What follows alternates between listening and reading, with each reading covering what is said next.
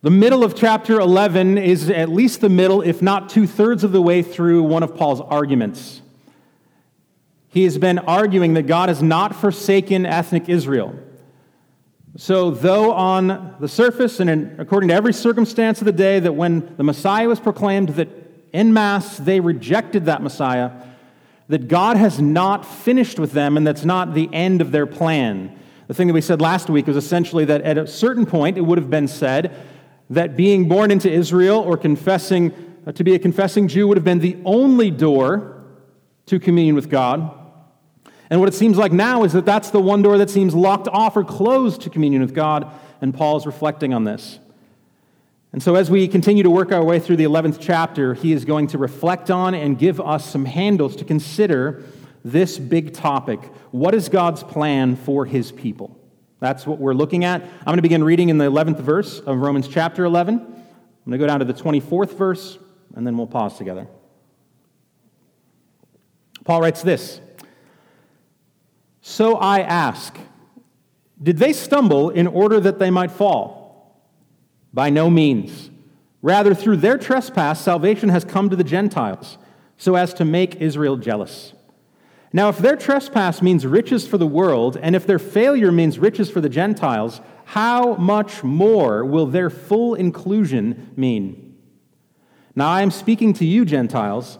Inasmuch then as I am apostle to the Gentiles, I magnify my ministry in order somehow to make my fellow Jews jealous, and thus save some of them. For if their rejection means the reconciliation of the world, what will their acceptance mean but life from the dead? If the dough offered as first fruits is holy, so is the whole lump. And if the root is holy, so are the branches. But if some of the branches were broken off, and you, although a wild olive shoot, were grafted in among the others, and now share in the nourishing root of the tree, do not be arrogant toward the branches. If you are, remember it is not you who support the root, but the root that supports you. Then you will say, Branches were broken off so that I might be grafted in. That is true. They were broken off because of their unbelief, but you stand fast through faith. So do not become proud, but fear. For if God did not spare the natural branches, neither will he spare you. Note then the kindness and the severity of God severity toward those who have fallen, but God's kindness to you, provided you continue in his kindness. Otherwise, you too will be cut off. And even they, if they do not continue in their unbelief, will be grafted in, for God has the power to graft them in again. For if you were cut off from what is by nature a wild olive tree and grafted, contrary to nature, into a cultivated olive tree, how much more? will these, the natural branches, be grafted back into their own olive tree.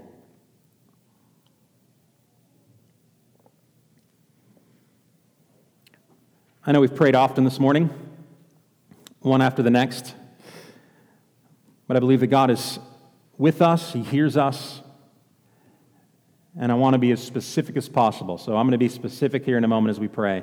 I want to specifically understand these words. I want to specifically live out in, a, in an experience and in the faithfulness of this particular morning our confession, and that is that this is a living word, that it can cut, it can separate, and that this would transform us. So let's pray that that's what happens.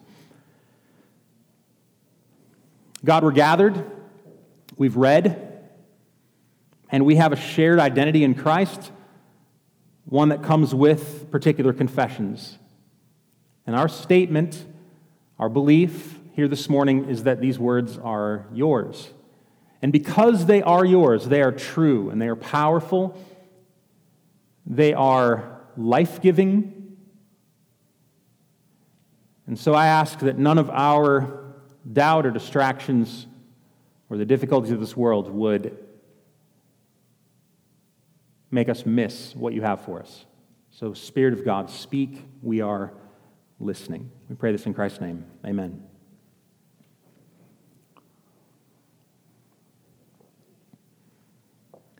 It's interesting, this section of Romans chapter 11 is about jealousy. And jealousy is a very interesting human emotion.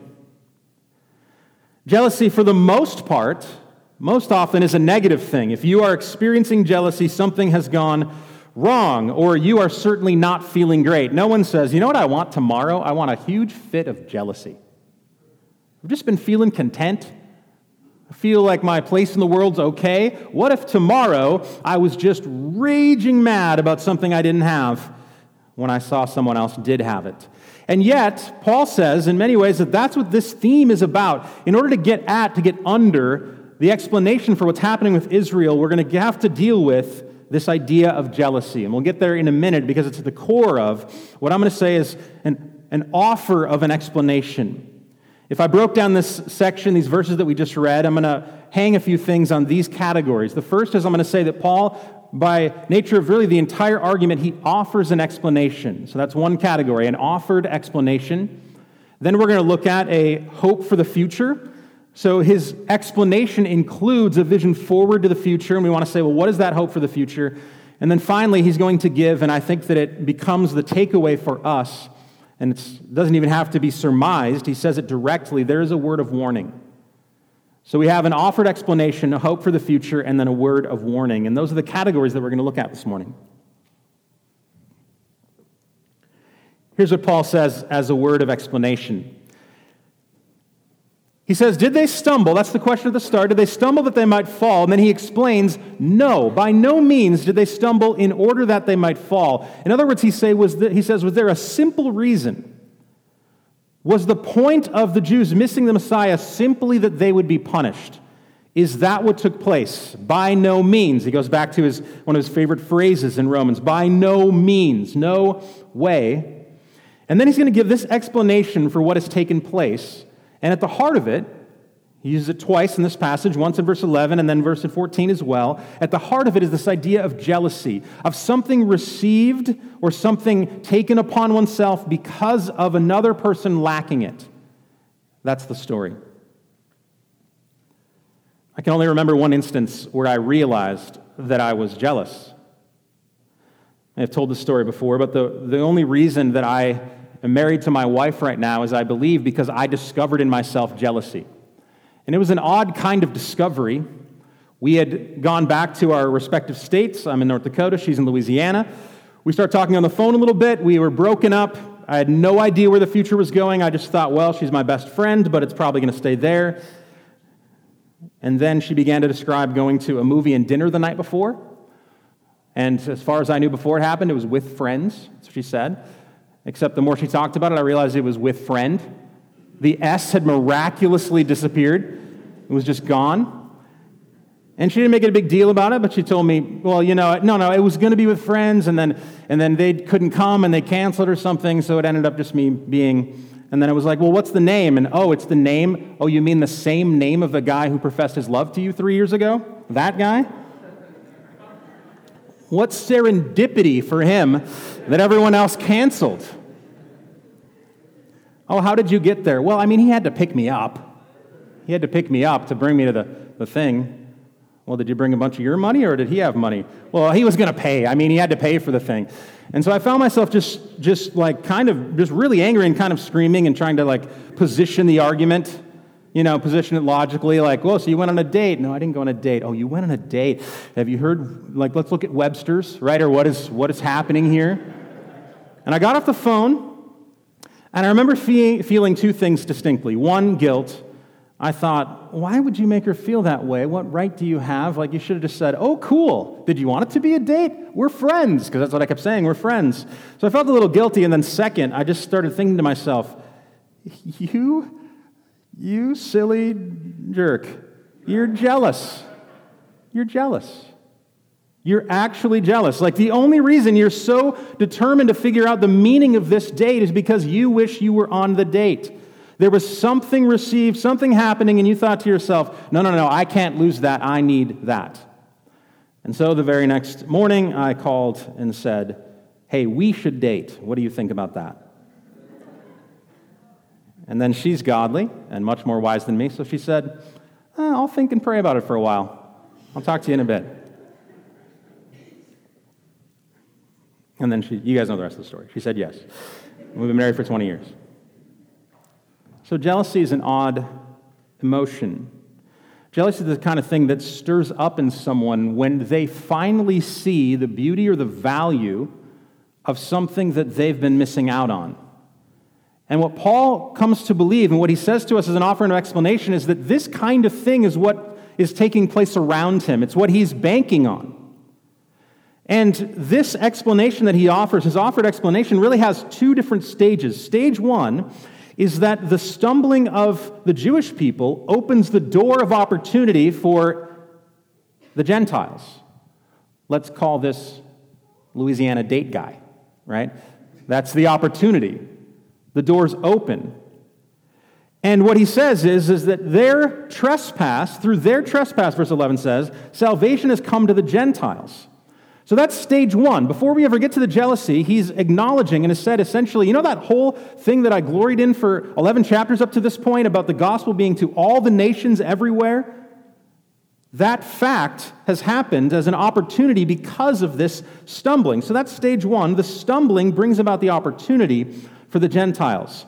And this has been clear in his teaching. This isn't the first time that Paul says this kind of thing. It might be the first time that he's organizing in this way, but he has certainly said similar things throughout his whole ministry. He calls himself, he says, I have a magnified, he wants to magnify his ministry as an apostle to the Gentiles. I'm going to show you a few places in the book of Acts where Paul has been consistent in this idea. He knows that the rejection of the Jews means an opportunity for the Gentiles. Acts chapter 13, verse 46. He says this upon feeling resistance from the synagogues and from the temples and from the Jewish people around. It says, And Paul and Barnabas spoke out boldly, saying, It was necessary that the word of God be spoken first to you.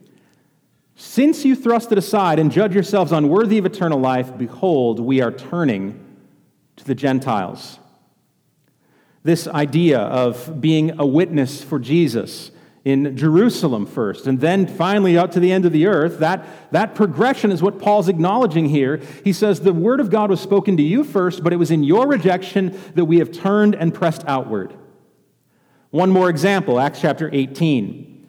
I'm going to have just verse 6 on the screen. You could look back in verse 5 for evidence that they go to the synagogues and it's the Jewish people that they're reasoning with. Paul spending all of his time, he's trying to, when he goes to a new place, reason with the Jews. They reject. And then verse 6. And when they opposed and reviled him, he shook out his garments and said to them, Your blood be on your own heads, I am innocent. From now on, I will go to the Gentiles. Now, that is an interesting result. Can you imagine, like, the Navs are sharing the gospel on, on campus? They get rejected, they take their shirt off, they're just like shaking it. Well, the blood's on your hands.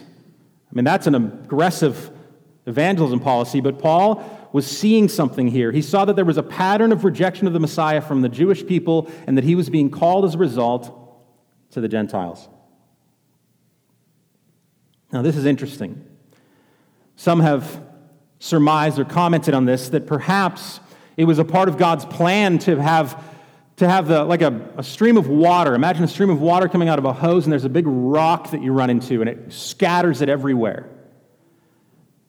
Some believe that what Paul is saying is that God wanted to protect and guard against the idea that if the Messiah had come as a, as a shoot through Israel, Jesus, born a Jew in the line of David, with all the lineage, and if he had come and they had been accepted wholesale completely by the Jews, that perhaps there would have been the temptation to believe that this was only a Jewish thing. Oh, there God goes again, choosing his people again, separating his people again. But instead, this, this shoot of, of water coming out of the sows meets an immovable, hardened rock and therefore spreads and splashes out to the rest of the world. It's an interesting idea, an interesting picture. And Paul seems to believe it. He says, No, here's what happened. It was their stumbling, their trespass, their sin, their rejection, their reviling that led me to offer the gospel more widely and for us to rejoice in the wonder of what took place next. Because what takes place next is that scores of people from every tribe, tongue, and nation will rush in. So the gospel has been given an opportunity and a hearing among the Gentiles, in part because of Israel's rejection. That's the first part of this argument. That's the first part of the explanation.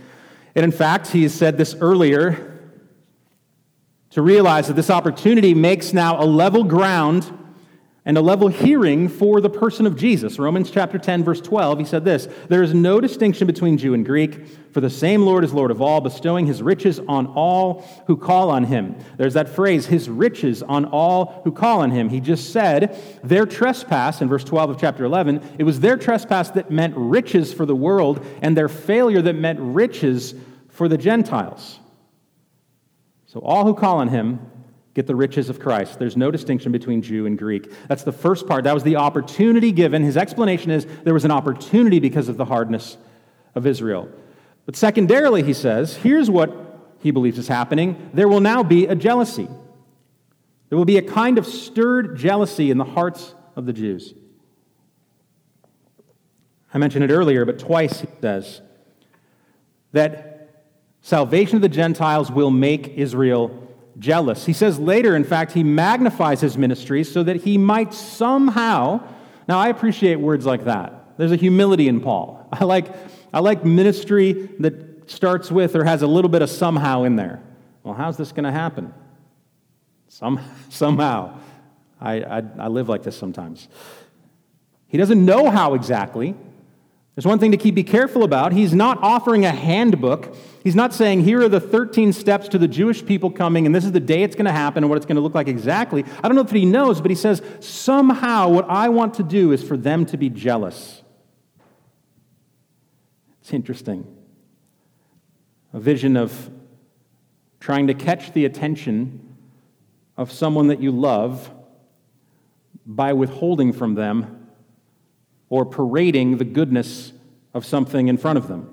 That's, that's this idea. Normally, it's a romantic kind of situation, but here he's applying it to the greatest of needs for the Jews. They need salvation, they need the beauty of Jesus, they need his righteousness, and he wants them to see what the Gentiles are receiving so that they would be saved.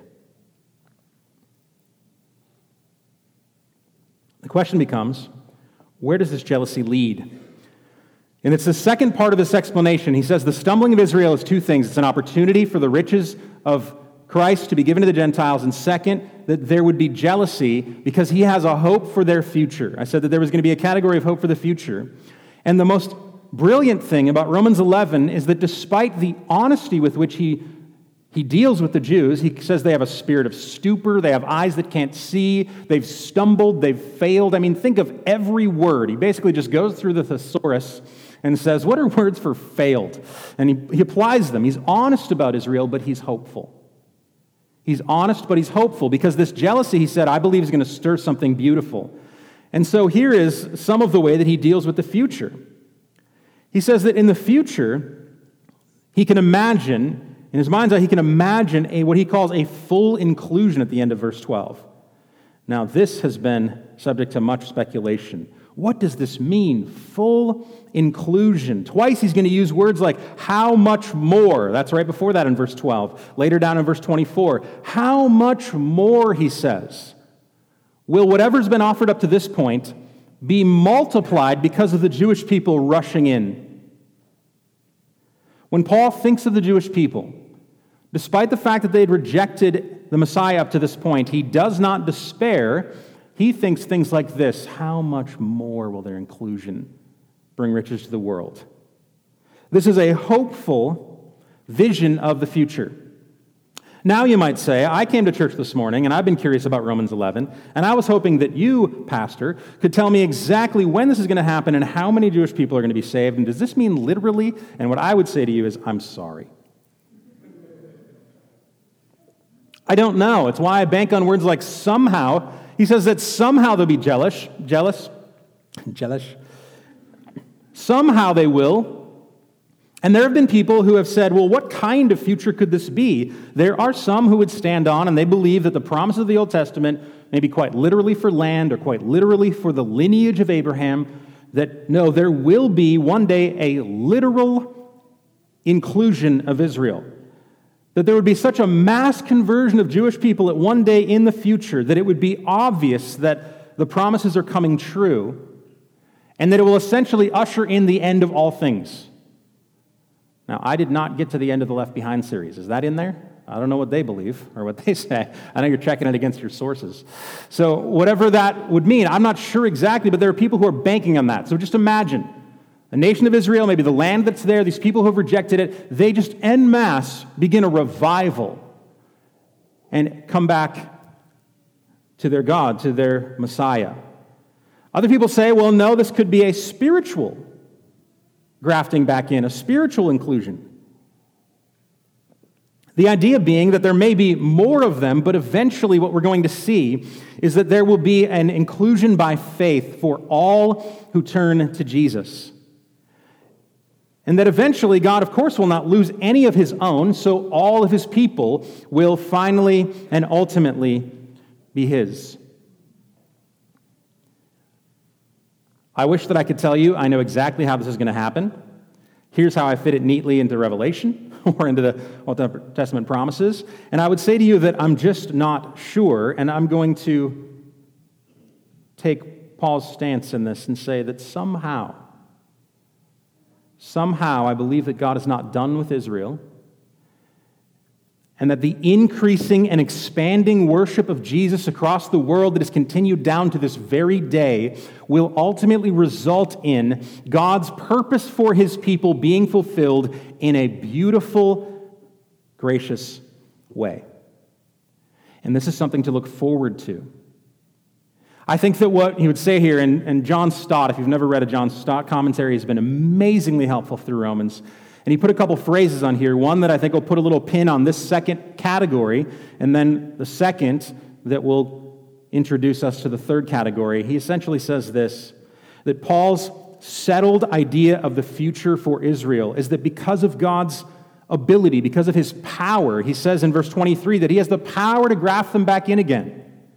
Because of God's power, that there is no room for despair that when it comes to the future of Israel, there is no room for despair. And that's the way that he, he leaves it, and I think that's a helpful word from Stott. Again, if you have not picked up a commentary for a book of the Bible before, or maybe not for Romans, I would really recommend Stott's on Romans. He's brilliant. There's some techie kind of stuff in there, but it's not overly. You know what I mean? Have you ever tried to read a commentary and it just gets too technical? You say to yourself, this thing's so smart, it's dumb. You ever, you know what I mean? Some books get like that. Stott avoids that nearly universally, which is good. So, the idea about the future here's how he imagines the future. It's a hopeful future. He says, despite all of their hardness of heart, there is no room for despair. But finally, I said that there would be a third category, and that is by contrast, if, Stott mentions, there's no room for despair, for despair, there's also, and perhaps most pointedly for us, there is no room for boasting. There is no room for boasting, and that is where we get this word of warning. This middle section of Romans 11 is ultimately a word of warning. I appreciate that verse 13 is so direct. Now I'm speaking to you, Gentiles. I'm speaking to you. And maybe no one has called you this in a while, but my guess is that you are likely a Gentile. You are someone who was not born ethnically in the family of God through the line of Abraham, and so therefore you have been grafted in due to faith. And he says, I'm speaking to you, those of you who are in the family of God by the grace of God through faith. Let's talk for a minute. And the word of warning comes that in the moment of us talking through this and thinking about it, in fact, we spent a number of weeks now considering the future the past and maybe what's going on right now in the present with this nation. And he says, Here's going to be a temptation that I want you to be careful about. Do not boast, do not be proud. That there's a possibility we could miss the lesson of Israel altogether. How is it that they were cut off? How is it that they who had all of the law and all the prophets all the privileges. That's how he begins Romans chapter 9. He says, These are my people, my kinsmen. They had, and then he lists all their benefits. How is it they had all the benefits, but now they are cut off? Well, I imagine he would say, pride is a terrible thing.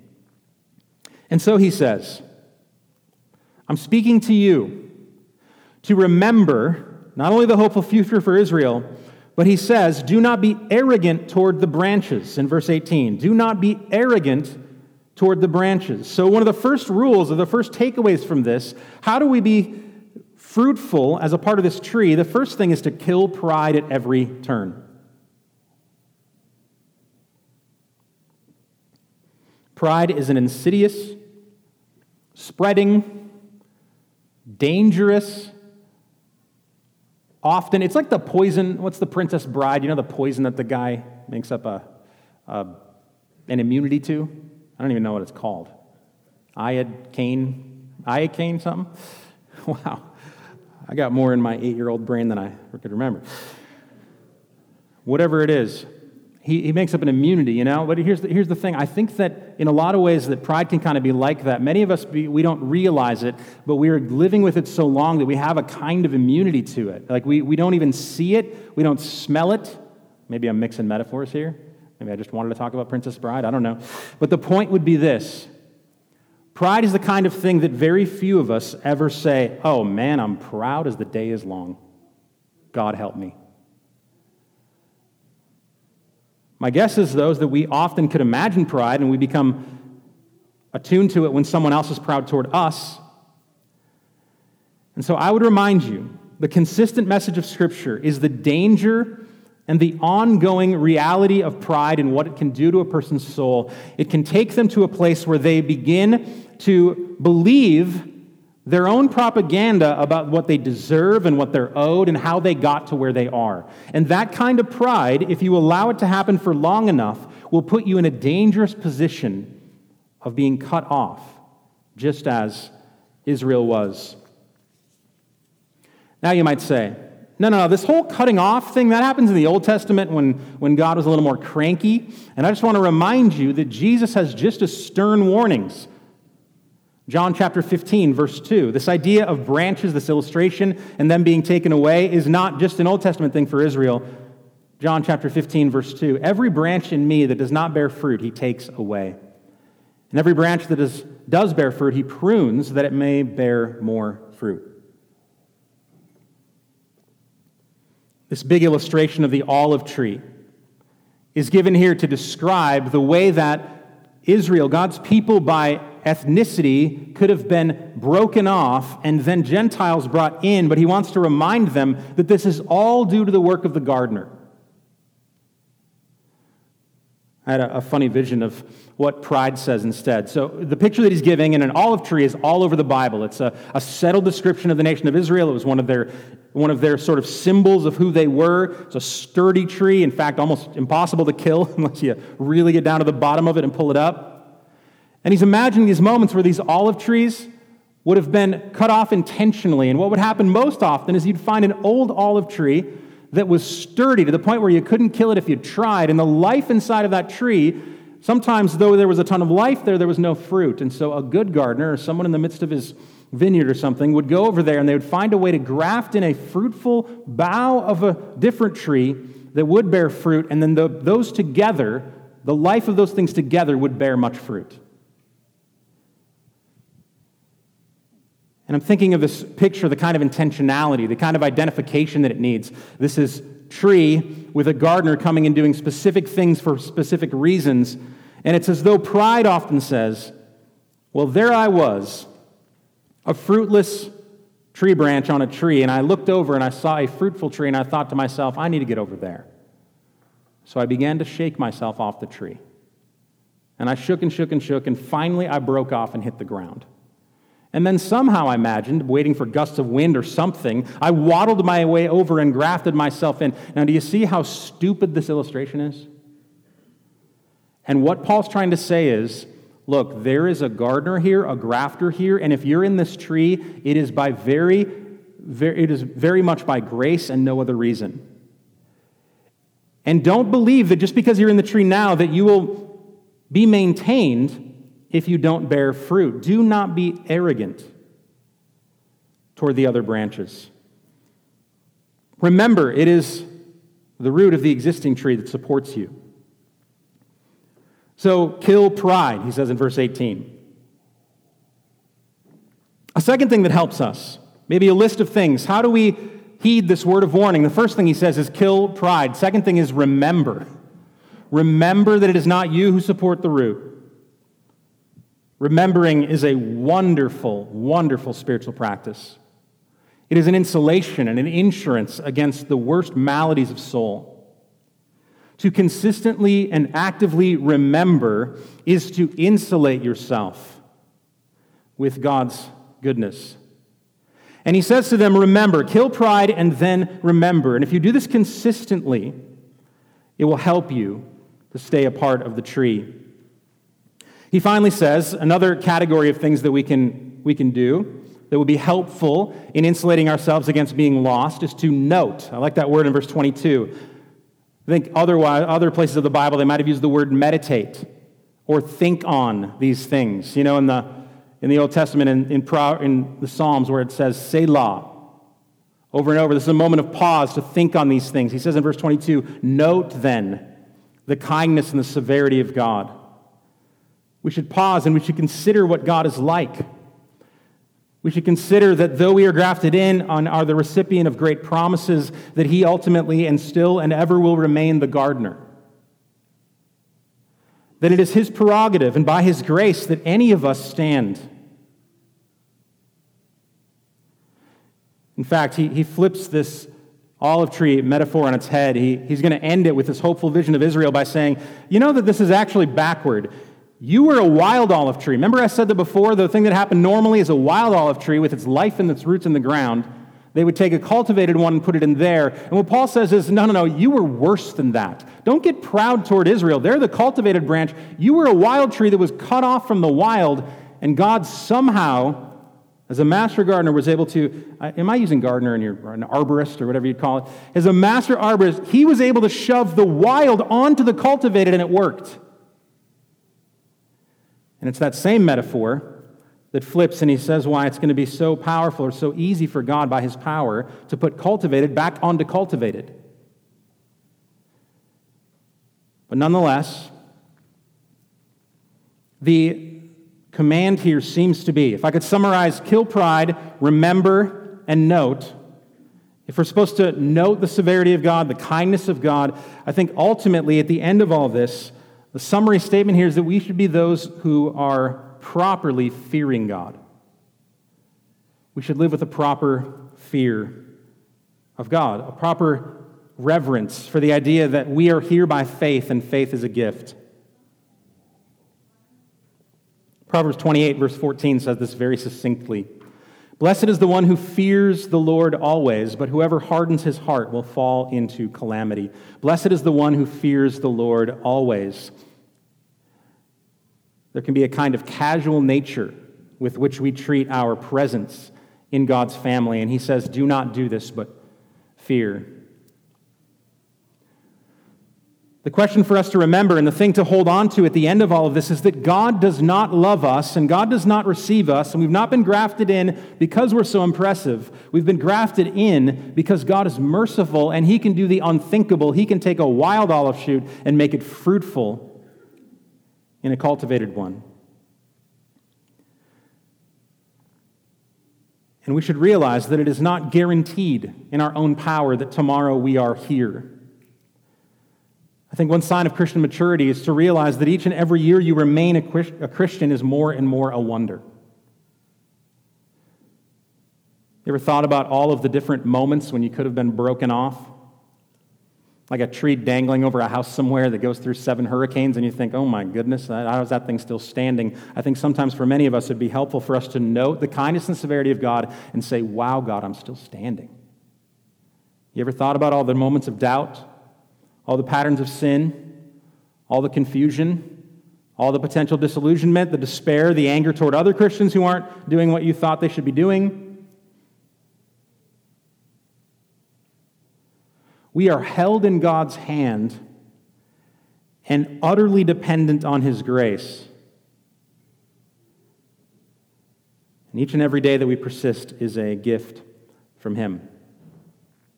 This is to remember that it is not the proud and the together, it is not the strong that God looks on with kindness, but those who are continually aware of their weakness, those who remember the condition of their own hearts.